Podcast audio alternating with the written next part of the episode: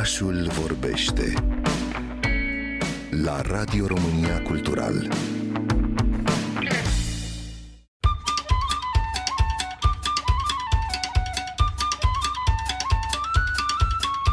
Greu de crezut, dar am fost și eu odată elevă de liceu. Cu coșuri trecătoare și iubiri neîmplinite și mai trecătoare, eram ceea ce am numit azi tocilara hipsteriță a clasei de filologie. Mă dădeam în stambă cu eseuri și comentarii la română. Cred că am și luat ceva premiu 2 al revistei Excelsior la un moment dat. Am flirtat scurt cu Olimpiada la istorie. Din latină nu mai știu decât ag vila non capit muscam, pardon, muscas. No, vedeți? Și veni vidi vici, dar asta numai fiindcă era și mai e încă scris pe frontispiciul primăriei Arad. La mate aveam mari dubii vis-a-vis de vestimentația profei și de Constanta Pi. Nici azi nu cred în constante. Iar din fizică, tot ce mi-amintesc e cum mă oglindeam în lingură, cu capul în jos, cu capul în sus, convex, concav, care-i care nici să mă bați, dar tare mă mai distram. Nu-mi puneam niciodată celebra ujină, sandwich zilelor noastre, fiindcă făceam trafic de teme la franceză cu nenumărați colegi din toate clasele. Un paragraf de tradus pe Eugenie, două conjugări pe un măr, o pagină de compunere pentru un sandwich cu unt și nu margarină.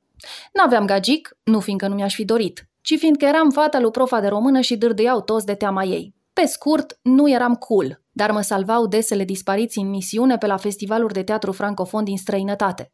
Să călătorești așa nesimțit de mult prin lume bașca și în timpul școlii era ceva de invidiat în anii 90, iar mie îmi dădea un aer boem și aparte pe care îl purtam cu mândria adolescentei de fapt naive și singuratice. Adolescentă mioapă, vorba romanului, am considerat că ultima bancă e locul ideal pentru mine. Și ca să-mi duc puseul de rebeliune până la capăt, am renunțat și la ochelarii de vedere heliomați pe care ai mei dăduseră o avere. În plus, când într-a 10 ne-a venit un coleg nou, l-am invitat cu nerușinare să împartă cu mine banca scrijelită cu pixul de mulți alți miopi sau nu înaintea noastră. Sfidam așadar cu Tuma, fiind singura bancă mixtă din toată clasa. Recunosc însă că motivul meu principal a fost faptul că tinerelul în cauză își purta cu minte ochelarii, deci se putea dovedi folositor în caz că eu nu băteam până la tablă. Și nici n-am bătut. Mai nasol a fost când am constatat amândoi că nici el, cu ochelari cu tot, nu bătea prea clar decât până la maxim patru bănci în față. Tabla, mai ales când scria dira mic și elegant despre Eminescu, Blaga și îi mai de seamă literați români, era învăluită într-o ceață de n-am cuvinte. Dar cum vicisitudinile vieții îi leagă pe oameni, așa și noi am dezvoltat o trainică prietenie care uneori s-a lăsat cu aruncatul cărților și caietelor pe geam de la etajul 2, alteori cu lungi povești pe malul Mureșului despre cum creștem și unde ne îndreptăm. Ok, fie, am avut o tentativă lapidară de a ne ține de mână și de a ne pupa, dar ne-am părăsit reciproc, fără regrete, remușcări sau ranchiună și oricât au visat taică și Dira că într-o zi tot ne-om lua, noi ne-am văzut de prietenia noastră care nici azi nu și-a pierdut nimic din candoarea și statornicia din liceu. Când înainte de BAC m-am întors din state cu 20 de kg în plus, n-a avut nici cea mai mică ezitare să-mi fie pereche la banchet, deși restul colegilor cam râdeau pe sub mustăți de noua mea înfățișare. Când a avut un an nasol în facultate, l-am luat cu mine prin căminele de la teatru de unde n-ai cum să ieși decât revigorat și plin de poftă de viață. Când mi-a bătut divorțul la ușă, m-a ținut la el în București ca să mă pun pe picioare, mi-a suportat depresiile și mi-a explicat că Linux e un sistem de operare foarte bun. Când i-a murit tatăl, le-am lăsat pe toate și m-am dus să-i fiu aproape. Și aș putea continua până mâine. Ultimii 20 de ani nu ne-au scutit de bune, nici de rele. Cumva necalculat și fără obligații ne-am fost mereu alături, deși fiecare pe drumul lui. Am plecat amândoi din țară, fără însă să ne fi înțeles sau măcar sfătuit. El în UK, eu aici.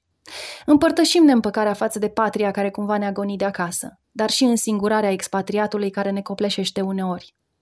Ne-am văzut de curând la Manchester, unde locuiește cu soția și fetița în vârstă de aproape 2 ani. Ne-am plimbat pe străzile orașului în care a început Revoluția Industrială cu amică, bani brațe, bancăruți. Ne-am certat zgomotos pe subiectul arhitectura versus confortul hotelurilor de pe litoralul românesc. I-am spus de 15 ori să deschidă gura când vorbește că nu înțeleg ce mormăie. Mi-a zis să mă spăl în urechi sau să mă duc la control la orelist că poate surzesc. Am proiectat pe un ecran improvizat filmul ăsta nou, Metronom, și am fost amândoi de acord că n-ar fi rău dacă cinematografia românească s-ar mai scutura de tema comunismului. I-am mărturisit că uneori mi-e frică de ratare și că, de fapt, încă nu știu dacă înțeleg exact ce înseamnă cuvântul ăsta. Mi-a vorbit de temerile lui, cum că n-ar fi un tătic bun și despre neputința pe care o simte când pe amică o doare ceva. Și ca de fiecare dată când ne întâlnim, e cumva ciudat și tandru la un loc să-l văd pe miopul din liceu cum, deși neschimbat, devine tot mai mult om mare și cum în el sau prin el mă regăsesc pe mine, mioapa din liceu. egală mie însă celei de atunci și totuși în continuă transformare.